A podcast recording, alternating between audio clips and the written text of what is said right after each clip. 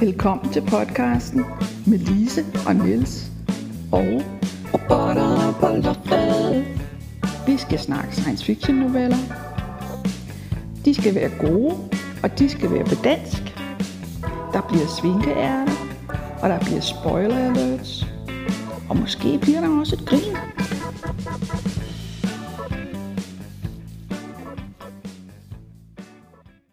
Før vi starter, har vi lidt housekeeping. Øh, vi har fra starten af snakket om, at de her episoder skulle komme hver 14. dag, øh, og specifikt hver anden søndag. Øh, det skrider, må man jo indrømme. Øh, og det ved jeg ikke rigtig, hvad jeg skal sige til andet end, at øh, det er sådan, og det ved vi godt, og I følger forhåbentlig med alligevel. Ja, altså det man kan sige er, at det er jo ikke udtryk for ligegyldighed fra vores side, men der sker ting og sager i, i verden uden for, for podcast space. Så, så øh, nogle gange kommer der en mand i vejen med en slæde, øh, og vi gør det. Vi vil heller ikke tjuske, så, så vi gør det så i den rytme, vi nu kan overkomme og gøre det. Så. Men stadigvæk sådan principielt hver 14. dag. Så. Ja. Goddag. Goddag. Jeg sidder og spekulerer på, om der er noget at grine i dag, det ved jeg ikke. Men altså, når der er katte involveret, øh, så smiler jeg jo i hvert fald. Så er der jo i hvert fald, ja ja, det, øh, og vi skal snakke om en novelle, der hedder Landlov, af en forfatter, der hedder Mette Markert. Og den er ligesom de sidste par stykker, vi har snakket om, trygt i antologien Sandsynlighedskrydstogt. Mens hendes rumskib bliver repareret, holder kaptajnen Kelly en lille ferie. På det lækre hotel, hotel render hun på Daniel, der kan noget med bøger. Han ejer en rigtig analog bog. De aftaler at tage på en udflugt sammen, men undervejs bliver de beskudt. Piu, piu. Og endnu værre, der bliver også skudt på en kat. Piu, piu. Miau, miau. Det hele er på grund af en anden bog, som Daniel har skrevet. En nøgleroman om hans familie, mafiaen. Øv. Okay. ja, altså det kan sige, vi, det vi har kunne finde ud af om Mette Markert er, at hun er født i 75. Hun er en af de her øh, mange spændende danske øh, forfattere, der arbejder øh, sådan bestræber sig meget på at, at, at blive bedre til at skrive, og, og har arbejdet med det i mange år. Hun har været med i skrivegrupper, og hun har skrevet på fyldepinden, og hun har lavet øh, rollespilscenarier, mm-hmm. Og så har hun tre noveller i forskellige bind af lige under overfladen. Hun har arbejdet som dyrlæge, og nu er hun ansat på, hvad var det, vi fandt ud af, Aarhus, sygehus. Aarhus øh, Universitetshospital, eller et eller andet, øh, som noget IT Noget projektleder. projekt, Nå, et eller andet. Ja. Ja, ja. I don't know. Men i hvert fald, Færre dyr, håber man. ja, I don't know. Men, men øh, Og så har hun katte. Så har hun katte, og det er... Nu nævnte du, at der var, der var en kat med her, selvom der bliver gjort et stort nummer ud af, at det, da det jo foregår på en anden planet, så er det jo ikke en kat, som vi forstår det. Men øh, den er tydeligvis skrevet af en, der kender katte. Det kan man mærke, når man selv kender katte. Øh, og, og den er positivt beskrevet og, og, og alt det her. Så det er en kattehistorie, øh, men ellers så vil jeg nok sige også, at det er, er øh, hvis man skal putte en enkelt etiket på, så vil man nok kalde det Planetary Romance, altså en, en lidt opdateret version af, af sådan noget, som Lee Brackett skrev i, i 40'erne, 30'erne og 40'erne, og altså hvor, hvor handlingen, altså handlingen foregår jo ikke ud i rummet, så det er jo ikke rigtig space opera, selvom hun er rumkaptajn, men skibet ligger i tørdok, hvad jeg ikke helt har, kan få hovedet rundt om, fordi det er et rumskib, så øh, enhver form for våd dok ville ikke give mening, men, men øh, øh, det er jo Det kan jo være en tørdok faktisk er en, hvor der er luft. I don't modsætning know. til det Der er ingen- modsatte, der er vakuum. Der er ingen forklaring på ordet, det bliver bare Altså en brugt. våddok, det ville jo være, at de ikke havde gjort noget, men at skibet Ja. bare hang der. Ja, altså, Ja, det bliver jo ikke forklaret. Nej. Men, men øh, jeg faldt lidt over det, fordi det er et ord, man normalt bruger i forbindelse med, med skibe, der sejler Ja. på vand. Så, Ja. Men, men øh, det er jo velkendt i den her type science fiction, at rumskibe tit bliver øh, forstået i analogi med, med, med sejlskibe eller, eller øh, øh, motorskibe. Og så er det det der, som du også nævnte, at øh, mens det ligger i tørdok, så har man landlov, og da man befinder sig på en ferieplanet, fordi den slags ting øh, Nå, jamen det var, det, det er bare før vi kommer væk fra det der med planetary romance, og sådan som man skrev i 30'erne. Øh, de banner på den der gammeldags måde, gammeldags science fiction måde. Altså sådan, jeg kan ikke huske det ordret, men det der ved alle atomer, Ja. for eksempel. Altså man forestiller sig, at, at fordi man er mm. ude i rummet i fremtiden, så banner man også på en anden måde. Ja, altså jeg, det, okay, jeg kan ikke huske, det er jeg ikke faldet over simpelthen. Men, men øh, altså det er, jo, det er jo en af de der ting, som det, man har svært ved at tro folk tog alvorligt selv gang den, de skrev, dengang de skrev det i 30'erne, ikke? Altså, at man forestiller sig, at et atom det er noget sexet, fordi øh, det er nyt og moderne. Mm. Så derfor banner man også ved alle atomer, ikke? Eller, eller ved, ved, ved, ved, hvad ved nu, hvad ved jeg, tyngdekraftens øh, ophævelse, eller sådan et eller andet. Og det virker jo meget dårligt som, som en forudskikkelse af, hvad står der? Ja, Syv hede Hvad i syv hede galaksehobe bilder du dig ind?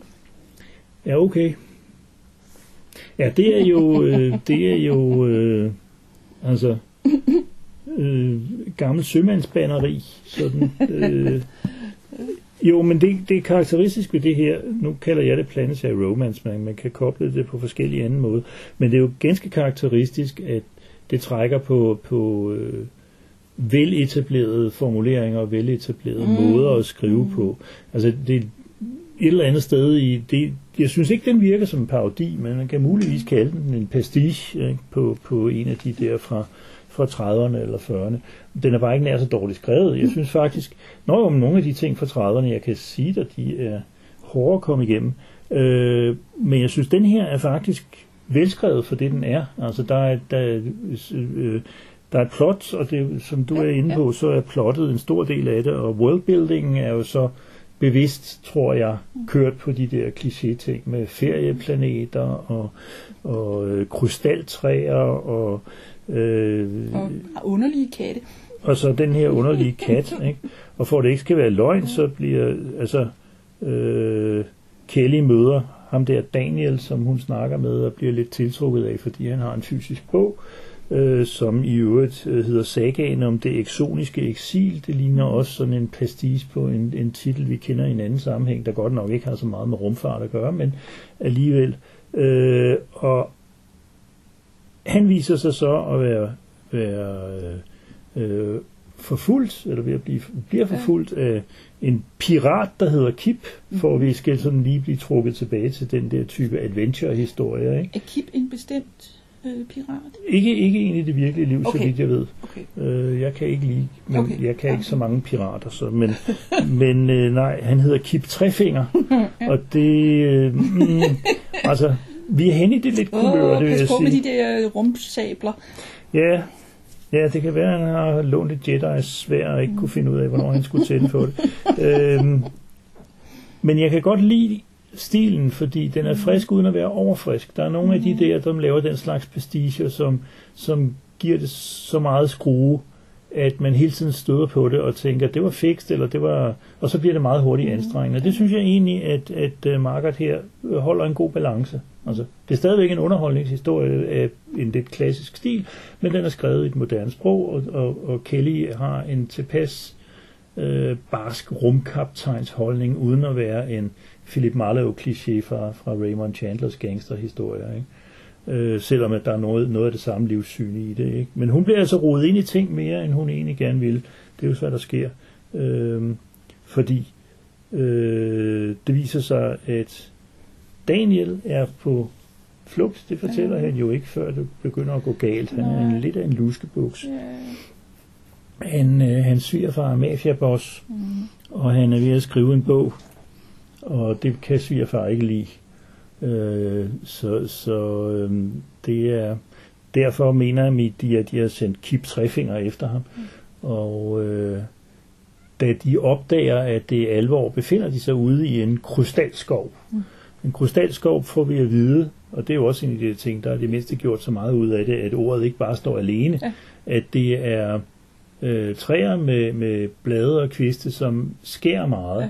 Ja. men som til gengæld smuldrer kort tid efter, man har plukket dem, så man kan ikke, man kan ikke tage de her krystaller og sælge dem som smykker Nej. eller, eller sådan Nej, noget det er der. nok, det er en Men rigtig man skal ikke skære fingrene på på den dem. måde, at hvis man vil se dem, så er man nødt til at komme til dem. Ja. Ja. Øh, og det er jo anstrengende at blive jaget gennem sådan en skov, fordi man Ja. ja. bliver øh, man får nemt Ja. øh, snitsår, og, og, og, og når så folk skyder efter en Mhm. også og sådan noget, så det er det er det hele taget ikke øh, øh, særlig meget. Men så er de, de, øh, de øh, møder en fyr, jeg har glemt, hvad han hedder præcis, øh, men han bliver kaldt, kalder sig Gubi. Og det er lidt uklart i starten, fordi det virker som om, at, at Daniel mener, at det er denne her forlagsagent, han skal snakke med, men det virker ikke rigtig som om det er. Til gengæld så er det ham, der har sendt den der Daigi-kat ud, som har mødt dem. Nej, Gubi, er, der, Gubi har en hytte. Ja. Og det var meningen, at Daniel skulle mødes med sin litterære agent i den hytte. Men han Men, så, han, men det kræver jo, at han kommer hen til hytten. ja, ja, og han har forløbig så har han sendt den her Daigi-kat ud Mm. for at møde dem og, og hjælpe dem på vej.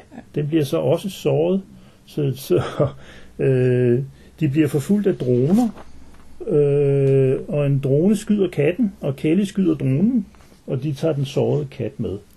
Øh, de, de snakker om den røde barons håndlanger, øh, så der er igen sådan en eller anden kulørt pointer til, til altså, øh, hvem det nu er, der går og kalder sig den røde baron i det her univers. Det er jo nok ikke herr Richthofen fra Første Verdenskrig, så er han da i hvert fald overlevet mere, end man troede. Ej, men sådan nogle navne bliver jo nogle gange genoplevet. Ja. Så ja. Det er sandt nok. Det er sandt nok. Altså, vi er meget over i action. Altså, jeg kan næsten se det for mig, det der med, at de løber gennem, det, gennem den der skov, og, og ikke helt har tid til at løbe uden bladene. Hvis det havde været for 20 år siden, ville jeg have kunne se den filmatiseret med Harrison Ford i, i en af de mere actionprægede roller. Ikke? Hvem der så skulle have spillet, øh, spillet øh, rumkaptajn Kelly, det ved jeg ikke helt, men der skal nok have været et, et pænt udvalg også dengang. Øh, Sandra Bullock er aldrig ved siden af. øh, men ja. Øh, altså det jeg mener er, at du har ret, ikke? men den er filmisk mm. i, i, i sin actionorientering og i sin måde at beskrive tingene på, og den måde at følge personerne på gennem forskellige øh, delscenarier og sådan noget. Ikke? Den kunne sagtens, jeg ved ikke, jeg vil sige, den kunne sagtens lave til en kortfilm, men jeg tror, det kræver noget, nogle øh, kulisser altså. Eller en anden planet med en krystalskov. Ja, Øh, action, er det del af Planetary Romance? det vil jeg synes. Jeg vil sige Ja. det på den måde, at, at jeg ved ikke helt, den måde, jeg sådan opfatter Planetary Romance på, det er, at det foregår på en planet, i modsætning til Space Opera, som foregår i rummet, rummet. mellem planeter eller galakser, eller hvor det nu er henne. Men grænsen er jo flydende, fordi man kommer jo til den planet på en eller anden måde. Ikke? Men det er tit og ofte sådan, at Planetary Romance, de har også typisk sådan gammeldags øh, Rider Haggard plot, eller sådan et eller andet med dronningen af Atlantis, der bor ude. Altså, nogle af de der ting bare flyttet til en anden planet. Ja. Ikke? Det er derfor, det er derfor at Edgar Rice Burroughs ligesom kommer ind et eller andet sted også. Ja, Hobbit. Altså det der med at lave øh, øh, øh, søhistorier om til rumhistorier. Nå, ja, det gør dem jo ikke til Planetary Romance. øh, Det gør dem til dårlige søgehistorier. Øh, det vi snakker om, for dem, der ikke helt forstår henvisningerne, det er, at L. Ron Hubbard i sin tidlige ungdom skrev historier, der foregik på havet, og ikke var fantastiske. Mm. Og da han så fandt ud af, at han kunne sælge til science fiction magasinerne, så tog han nogle af sine søfartshistorier og skrev om til rumfartshistorier. Og vi har læst nogle, som simpelthen er så dårligt, at, at dårligt skrevet om, at, at øh, der bliver snakket om, om øh, lyde fra havet, og jeg ved ikke hvad, alt muligt vildt øh, i historier, der foregår ude i rummet. Det er ikke, det er ikke gennemarbejdet. Og der kan man jo ikke sige andet end, at den her er mere gennemarbejdet. Jeg kunne aldrig finde på at sammenligne hende med, med, med Hubbard. Men altså, den der form for planetary romance, det er jo typisk, så, så får du ting, som du ellers ville måske, måske ting, som du ellers ville lægge i en jordisk jungle.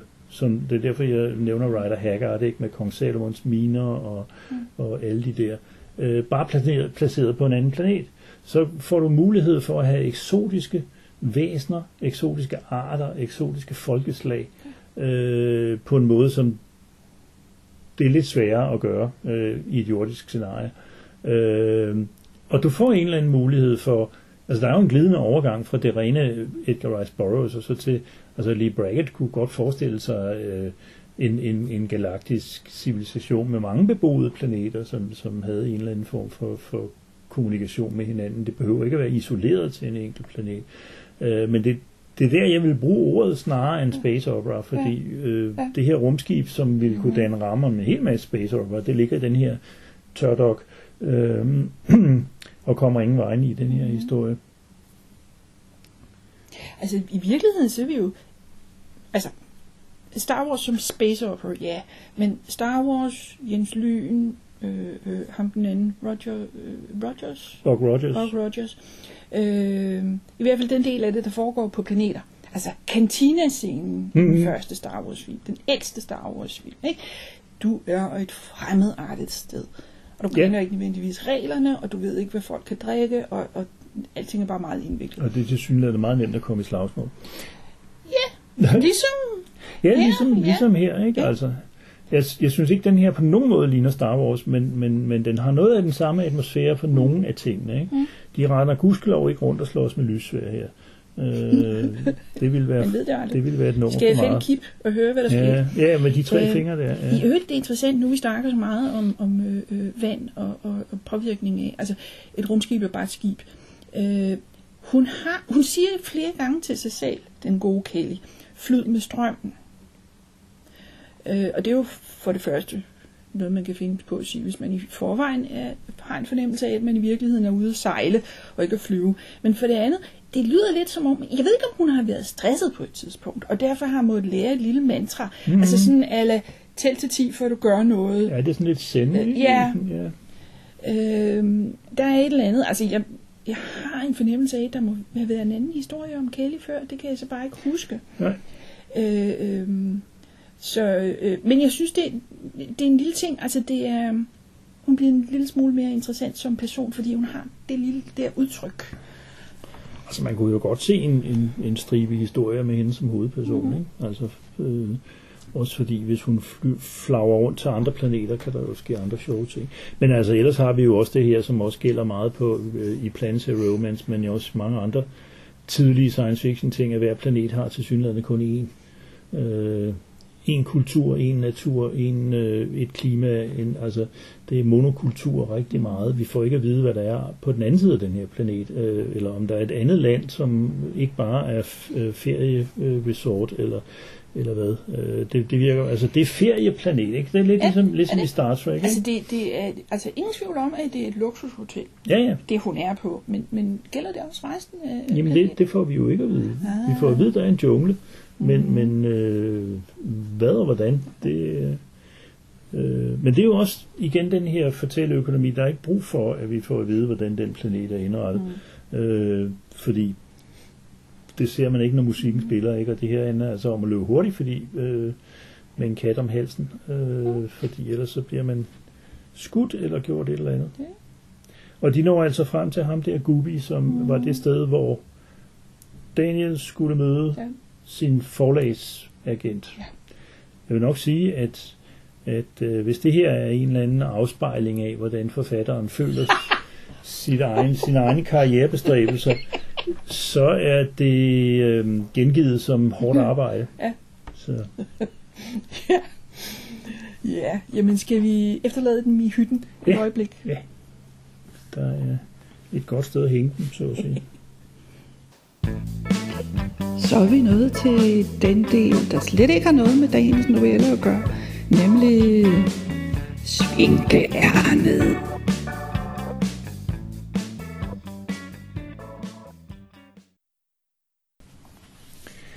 Ja, svinkeærnet den her gang øh, skal jo handle om et par meget skægge oplevelser, vi havde her for et par uger siden, fordi ingen mindre end Kim Stanley Robinson var i byen. Øh, og jeg ved ikke, hvordan du har det, men det, han er jo en af mine store litterære øh, forbilleder. Jeg har beskæftiget mig enormt meget med hans forfatterskab. Jeg har oversat den eneste af hans romaner, der er oversat til dansk. Det er ganske vist mange år siden, men, men øh, det var i min tid, i sin tid også mig, der foreslog den til forlaget. Så øh, hans specielle måde at skrive science fiction, som faktisk øh, prøver at håndtere øh, de mange, mange problemer, vores verden står overfor, øh, finder jeg meget tiltalende. Så, så, og jeg mener, vi har set ham på en Worldcon en gang. Vi har set ham i et panel. Ja. Ja, ja, ja vi, vi så ham i det der med infodoms. Ja, det er han var rigtigt. stadigvæk pinligt berørt over det, fordi han, han, nå, men han synes selv, at han var blevet vred. Ja, Og det, ja. kan, det kan jeg ikke huske. Han var meget, altså sådan det er den her holdning, jeg har. Ja, Men jeg husker ham ikke så vred det er rigtigt. Øh, jeg kan ikke huske, hvad for en af de seneste Worldconer det var, men, men øh, han deltog i et panel, der hed noget med The Pleasures of a Good Long Infodump, som, som tog fat i det her med, hvordan man formidler viden i, i, øh, i fortællinger. Og han har altid selv været meget øh, klar til at komme med en mindre forelæsning. Han har bare været rigtig god til at integrere det, og det er jo ligesom det, problemet kommer med. Det er, når folk føler sig infodumpet, om man så må sige, så er det jo tit fordi, at, at øh, forfatteren ikke formår at gøre det relevant for det, man i øvrigt læser, og øh, her kommer der så tre sider, som er røvkedelige, og som Det er du kedeligt, og det føles som en omvej. så, og, og, og, og jeg kan huske, som du siger, altså det er, at de bliver ved med at sidde og, og ævle om, at infodoms per definition og under alle omstændigheder var en dårlig ting. Så sådan, I reject that, sagde han simpelthen. Jamen, altså Og det var det- meget sjovt, fordi her, da vi, altså vi har jo set ham to gange. Dels, jeg tror det var den 14. og den 28. maj. Ja, Øh, øh, vi mødtes med ham inde i byen til noget brunch, sådan en håndfuld stykker. Øh, og så så vi ham i Bloom, til Bloom i Ja. ja. Søndermarken, øh, hvor han var på, på programmet og skulle snakke dels om en af sine bøger, dels om Le Guin. ja, Øh, da, da vi så ham øh, øh, til den her brunch, der snakkede vi om det her panel. Og jeg tror, det han sagde på det tidspunkt, det var, han var ked af, at det hed infodoms. Fordi det, der i virkeligheden er galt, det er, hvis man skriver kedeligt. ja. Du må aldrig skrive kedeligt. Jamen, jeg tror, han du må ret. heller ikke lave exposition kedeligt. Mm-mm. Men jeg tror, han har ret, fordi der er utallige gange, jeg har både været udsat for og bemærket noget, som jeg kun kan beskrive som infodumps i, i, i tekster af mange forskellige forfattere. Øh, men samtidig er det jo indlysende, særligt hvis du skriver om en verden, der er anderledes end vores, så skal der formidles noget viden til læseren om, på hvilke måder er den her verden anderledes, fordi ellers så er bogen jo meget svær at, to- at tolke. Ikke? Ja. Selvfølgelig så kan man, så er der forskel på, hvor meget man overlader til læseren selv, men der skal være clues, og der skal være øh, nødvendige informationer. Ikke? Øh, og, og, og eftersom han skriver om, ja, om vores verden, men, men, men øh, stadig mere indtrængende om, om øh, alle de problemer, vi er i gang med at skabe for os selv, så er det jo vigtigt, at han, at han dokumenterer de her ting. Ikke? Øh, og det, hans bøger er jo ikke sådan, at der er et appendix med, med, med temperaturtabeller og, og, og sådan noget. Det er jo slet ikke på den måde. Men, men de folk, han lader, lader være aktive, i hvert fald i, i en række af de nyere bøger, de er jo miljøpolitikere og sådan noget. Og, og deres overvejelser, deres møder, deres øh, ting og sager indgår som en naturlig del. Øh, og han, han bliver, det fik jeg ikke så snakket med ham om, fordi jeg synes nok, den sidste, han skrev, som øh, var det den, der hed uh, The Ministry for the Future, mm. øh, der virker han altså vred øh, over, at der ikke bliver gjort Ja, noget. Fordi nu har han fandme skrevet om Ja. det her i 30 år, og der er ikke nogen, der Ja. lytter. Ikke? Ja. Øh, og det er jo ikke helt rigtigt, men det er heller ikke helt forkert, for der sker jo ikke nok. Mm. Altså. Men det, jeg synes, det var en stor oplevelse at møde ham, fordi han var jo et fredeligt og hyggeligt menneske. Han gik jo ikke rundt og slog nogen i hovedet. Ville jeg så Stan. også, ja, ja, det ville jeg jo så også have undret mig over, fordi han er den der meget øh, rolige øh, type der. Nej, de, han, de to ting, han optrådte med på Bloom, Ja, det kan godt være, at det skulle forestille at være om en af hans egne værker. Han nævnte Ministry for the Future, men det var i virkeligheden, han havde fået besked på at tale om under overskriften There is no planet B. Øh, og så sagde han, det var en dum overskrift at få stanget ud, fordi det ved vi jo godt, og så kørte han ellers videre. Øh, altså det handler om nødvendigheden af, om man så må sige, at terraforme jorden i stedet for at flytte til Mars. Øh, og, og øh, det kan vi jo godt være enige om, at i hvert fald på, på kort og mellemlang sigt er der ingen løsning i det. Derfor kan man jo godt forsøge at undersøge Mars, altså fordi vi lærer også noget om jorden af at undersøge Mars. Men, men øh, altså jeg, jeg har et problem med de der folk, der sætter sig ned og siger, at det, rumforskning er en dum idé. Ikke? Det tror jeg egentlig heller ikke, han mener. Men han mener bare, at den der vision, der er kommet med, nu øh, skaber vi bare et, et habitat op Ja. på Mars, ikke? Altså, som den han jo selv skrev om i den- 90'erne. Den der med, nu, nå, men okay, men så tager vi, øh, øh, hvem vil være den første milliard mennesker, der tager til Mars? Kommer ikke til at ske. Nej, hvordan fanden skulle det gøres?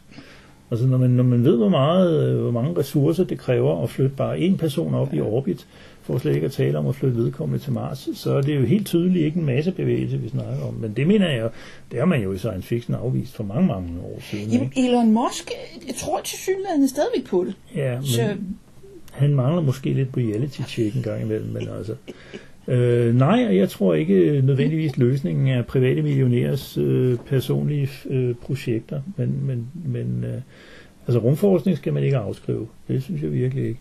Men, men øh, det er klart, at, at øh, i den forstand er der ikke nogen planet B. Vi er nødt til at, at rette op på det, vi går og gør ved jorden. Øh, og det var jo så det, han snakkede om. Øh, og, og på Bloom havde han jo et, et lydhørt publikum, fordi det er jo den her festival, hvor der meget, der meget handler om natur og miljø og, og, og ting og sager, hvor det er jo med en række spændende folk, der kommer. Ja. Øh, og så den anden optræden, han havde, som vi så sammen, der snakkede han jo om, om Ursula Le Guin. Yes. Han blev interviewet af øh, Christian Let, journalist. Øh, og jeg havde spurgt ham på forhånd, om der var et manuskript, som vi eventuelt kunne trykke i Proxima, altså vores tidsskrift. Nej, det var, det var et interview. Det var der ikke, det, det var, var et interview. Det var en øh, til gengæld sagde han, at vi kunne trykke, øh, han skrev en, en hilsen til Le Guin, da hun fyldte 80, der kom jo et bind om det.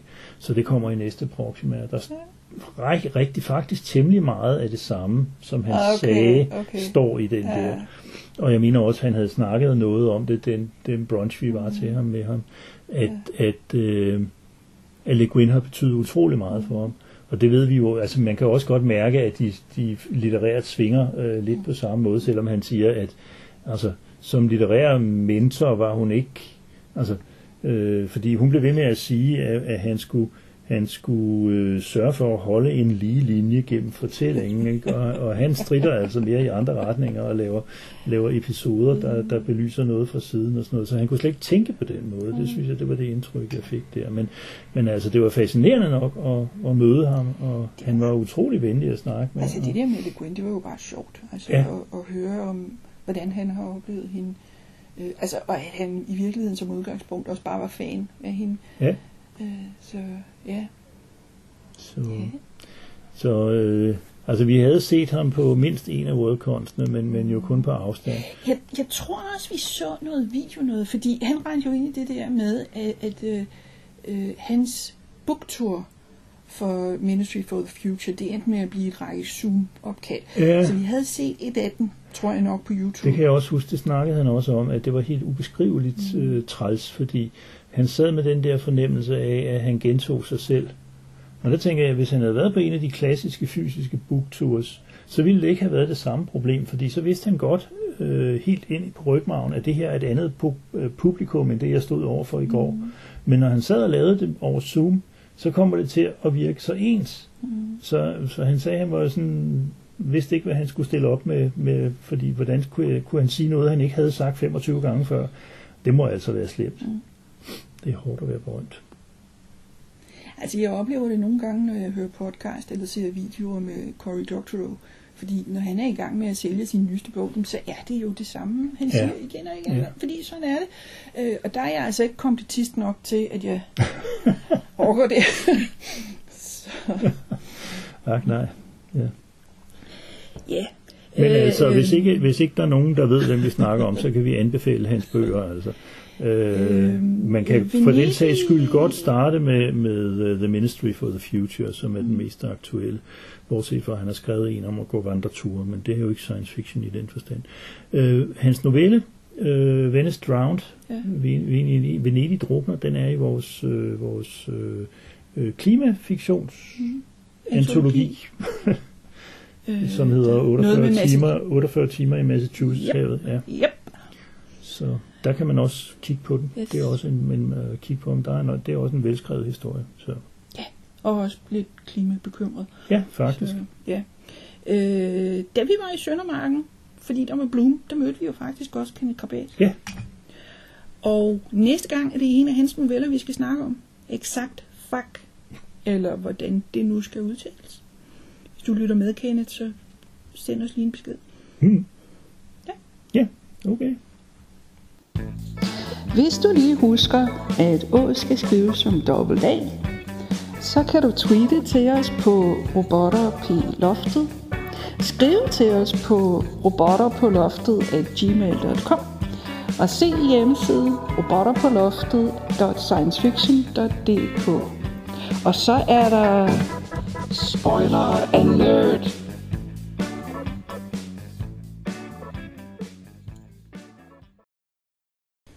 Daniel prøver at få solgt sin bog. bog.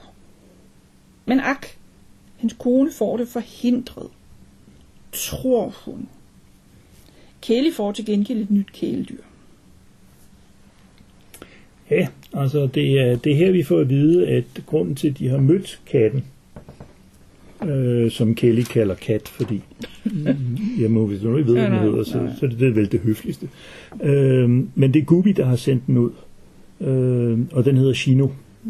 Øh, og hvorfor? Men hun ender med at kalde den Chino-kat. Ja, jamen det er fordi, når hun får at vide, at den hedder Shino, så er det selvfølgelig det, hun... Øh, Jo, men hun kombinerer de to navne. Ja, ja, okay. Jo, men ja, hmm, whatever. Øhm, og det er sådan med de der, øh, der er i, der er iki-katte, der er to i, altså man ikke det, der er iki-katte, Ja, okay. Øhm, at de kan få et særlig, øh, en særlig forbindelse med de mennesker, øh, de vælger at, at, at være sammen med. Og øh, det ligner jo en forstærkning af, at det som mange øh, kattemennesker føler over for, for katte, at, at man kan ikke have en kat. Man kan være så heldig, at en kat vælger at være sammen med en. Mm. Det er selvfølgelig en romantisering i en vis udstrækning, fordi kat skal have noget at spise, og det ved den godt. Men, men altså, at, at øh, du kan ikke kommandere en kat til at være dit kæledyr. Øh, det, man kan godt få den fornemmelse af, at katten selv skal foretage et aktivt valg. Det er så det, der bliver, ligesom i mange andre historier med katte, øh, bliver foldet ud her.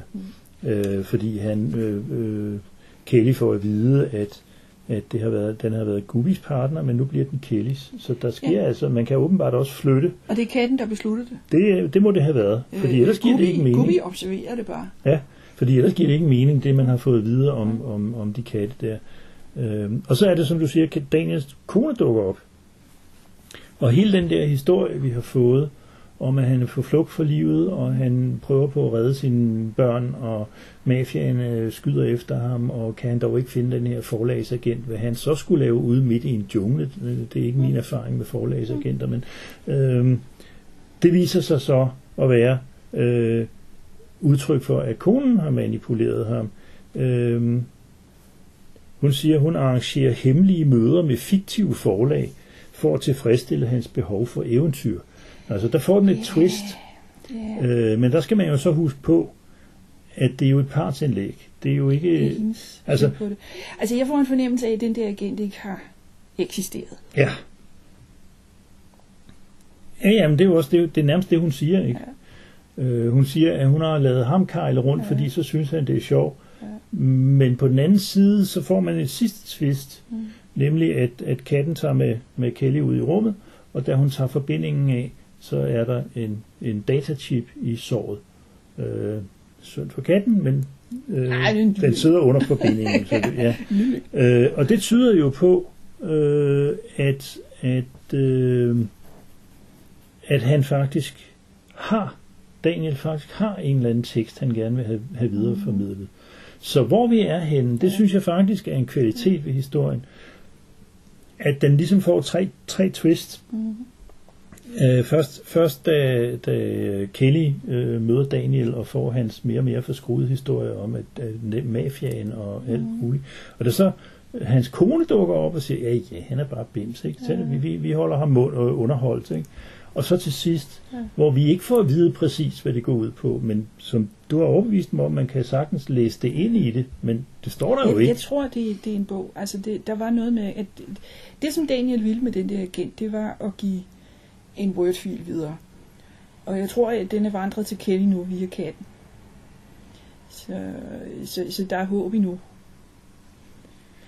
Ja, og og, jeg så, tror, at han er stærkt præget af, at, at han tør ikke... Altså, når konen står der og der har aldrig været en agent, mm, øh, så tør han ikke at sige, at...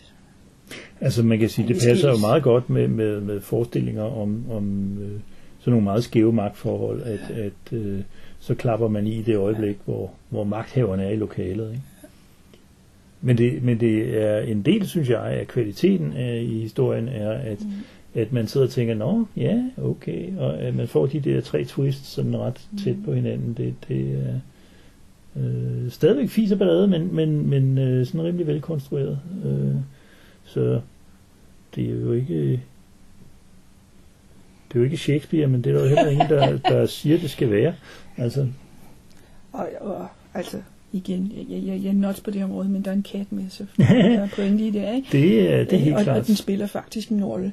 Altså, vi snakker nogle gange, fordi vi har lavet en antologi på et tidspunkt med, med katte science fiction noveller. Øh, så snakker vi nogle gange om det der med, øh, er det her faktisk en katte science fiction novelle? Fordi hvis for eksempel man kunne skifte katten ud med en hund, så er det jo ikke. Men, men den her, den synes jeg ville ja. kvalificere Altså vores, vores kriterier, når vi snakker frem og tilbage om det, fordi hver gang en af os falder over noget med en kat, så viser mm. vi den jo selvfølgelig mm. til hinanden. Det er, at som du siger, det skal være en kat, og dermed ikke en stand-in for en papegøje eller en Mm. hund eller hvad som helst. Det skal være en kat. Og den skal også spille en vis kvantitativt en vis Ja. rolle i historien, fordi vi er stødt på adskillige historier, hvor der mere eller mindre på enten på første eller sidste side lige var- var- vandrer en kat forbi, Mm. som jo ellers intet har med historien at gøre. Og det er også svært at opleve dem som en kattehistorie. Ikke? Øh, men som vi jo oplevede dengang, så findes der mange forskellige måder at skrive katte i science fiction på.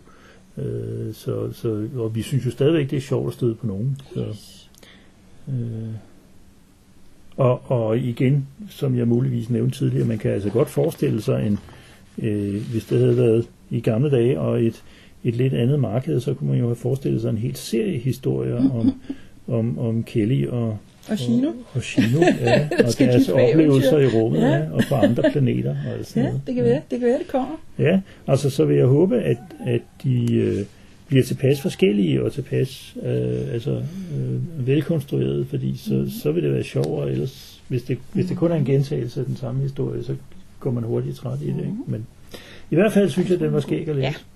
Og øh, jeg håber, at Daniel får udgivet sin bog, eller hvad det nu var, han havde gang i. Og øh, så mere, får jeg ikke mere for den kortlog. Tak, fordi du lyttede til podcasten.